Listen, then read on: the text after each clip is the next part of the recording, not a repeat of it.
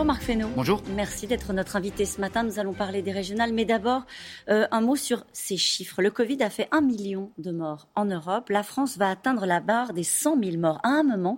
Est-ce qu'il va falloir s'arrêter d'égrener des chiffres et rendre hommage à ces victimes? Oh, Sans doute, à un moment viendra le temps euh, de l'hommage, mais... Le temps n'est pas venu. Non, mais il y, a des, il y, a des, barres et des seuils symboliques qui sont passés, effectivement. Mais au fond, on est encore dans le combat contre cette pandémie. On le voit tous les jours. Euh, il y a près de 6000 personnes qui sont en réanimation. Et donc, on a besoin, on a besoin d'abord de lutter contre la Covid et puis de faire en sorte que à moment régulier, on fasse aussi, on pense à tous ceux qui euh, sont disparus du fait de la Mais on ne l'a pas suffisamment fait depuis le début de cette crise sanitaire, où c'est vrai qu'on était tous préoccupés les uns et les autres euh, ben, dans la, face à la lutte euh, contre le, le Covid. Ben, c'est une tension entre la lutte contre la Covid, qui, le, qui doit être notre préoccupation, de l'urgence du, du, de chaque jour, de chaque matin, si je peux dire, et de chaque semaine, et puis par ailleurs de penser quand même à tous ceux qui sont derrière ces, ces chiffres, il y a des gens. Ouais. Il y a des détresses humaines, il y a des familles qui sont endeuillées, donc il faut penser à ça aussi. En Grande-Bretagne, on boit des verres dans les pubs. Nous, on regarde le calendrier en se disant, c'est loin, la mi-mai, euh, sans garantie de, réouverture, on a raté quoi?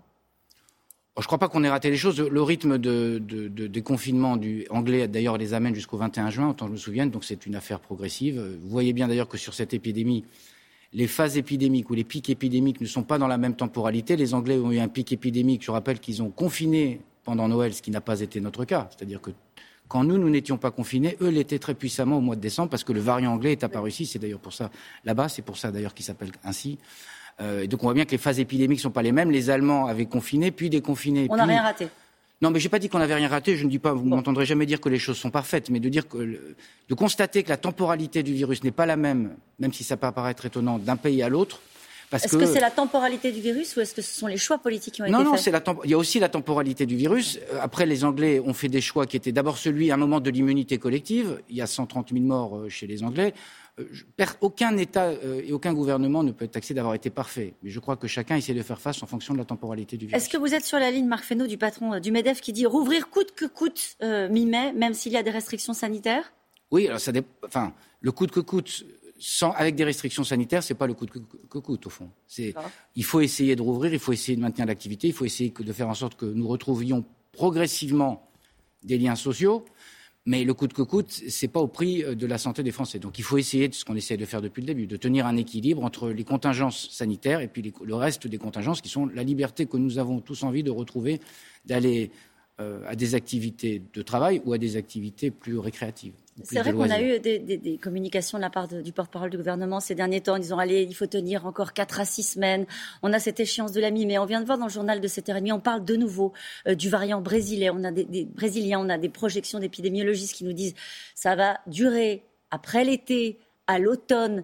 Est-ce que vous, alors à la place qui est la vôtre de ministre, mais aussi en tant que citoyen, quand vous projetez, euh, ça, vous, ça vous désespère, ça vous inquiète? bah, Quel est votre état d'esprit quand vous regardez devant? c'est plutôt le citoyen, même si je suis ministre par ailleurs. On voit bien que cette épidémie et ce virus, il, il invite à nous à être humbles parce qu'à chaque fois qu'on a eu des épisodes où on avait le sentiment, je me rappelle de l'été dernier, qu'on était débarrassé de ce virus, il, il, est arrivé des variants, des vagues épidémiques. Donc ça invite à être prudent dans la phase dans laquelle on est, qui est une phase de vaccination. On voit bien que la vaccination produit ses effets, y compris d'ailleurs sur la majorité des variants. Mais ça invite à la prudence et, et je pense que ce qui, qui dans les opinions publiques françaises comme du monde entier, ouais. le sentiment que c'est un jour sans fin, au fond, est quelque chose qui est assez désespérant. Mais on s'en sortira. Simplement, le temps paraît vraiment très long. Alors, les maires, on parle des régionales. Les maires se oui. sont donc prononcés pour un maintien du calendrier des régionales au mois de juin à 56%. Les maires ont décidé? Non, les maires n'ont pas décidé, parce que certains nous ont fait le grief de consulter les maires. Oui. C'est quand même étonnant, parce que il nous est arrivé qu'on nous fasse grief de ne pas consulter les maires. Ce n'est pas, pas illogique. Euh, les, les, parlements consultent les maires, les associations. Ça s'est fait un peu dans l'urgence. Non, mais c'est vrai que ça s'est fait dans un délai assez court, mais peut-être aussi parce que il y avait besoin d'écouter les maires, parce qu'on avait eu la parole des associations d'élus, mais manifestement, 56% des maires étaient pour le maintien. D'ailleurs, la question qui était posée, c'était pas maintien ou pas maintien, c'est est-ce que les conditions de protocole qui vous sont proposées sont jouables pour vous? Et puis 40% ont dit non.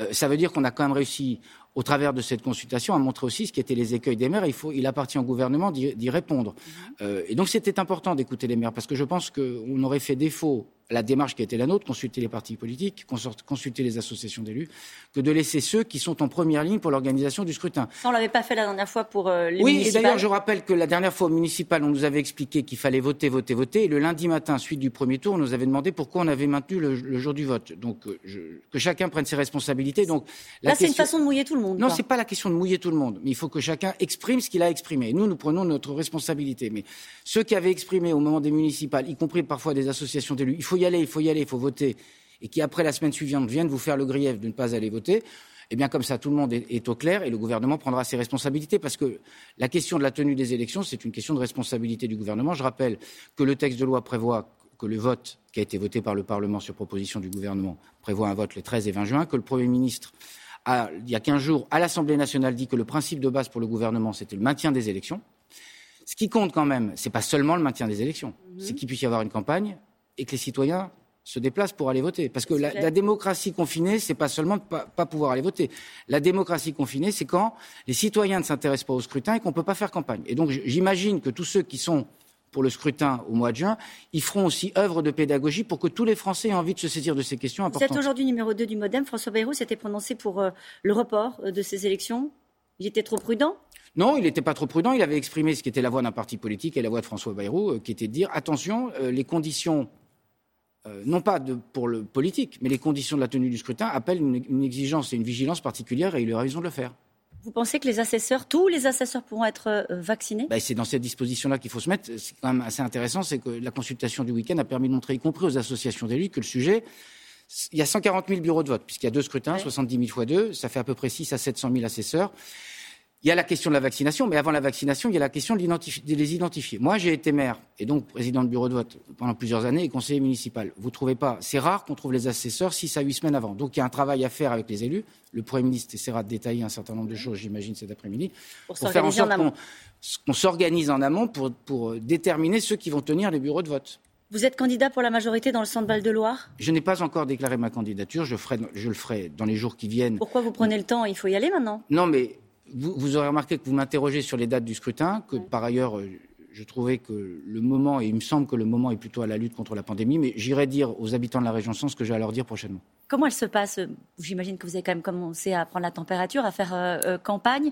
comment est-ce qu'on intéresse les Français à ce scrutin? Est-ce que vous craignez une forte abstention et, comment se passe cette campagne? La, la difficulté pour les régionales en particulier, c'est que c'est souvent une collectivité qui est assez éloignée des citoyens et les élus régionaux sont structurellement assez éloignés, différemment d'ailleurs des, élus départementaux qui sont plus en proximité. Donc, un, identifier les compétences de la région, et puis parce que euh, on sait que c'est un peu les transports, on sait que c'est un peu la formation, on sait que c'est un peu le développement économique, on sait tout ça, mais en fait on ne le sait pas vraiment parce qu'on ne le perçoit pas toujours.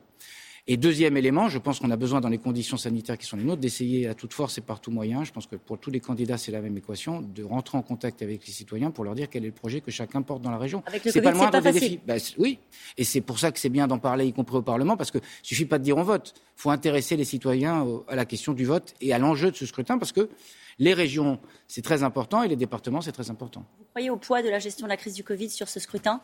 Un vote oh, sanction pour euh, la majorité? En tout cas, il y a toujours un contexte national. Il y a 13 régions, donc il y a toujours un contexte et une toile de fond nationale. Mais je crois qu'il y a aussi des équations locales qui peuvent se construire. D'ailleurs, s'il y avait des, c'était une affaire simplement nationale, vous auriez des, grandes vagues. Et c'est pas comme ça que ça se passe, parce qu'il y, y, a des présidents ou des présidentes de régions qui ont leur propre part d'équations locales. Merci à vous, Marc. Merci à vous.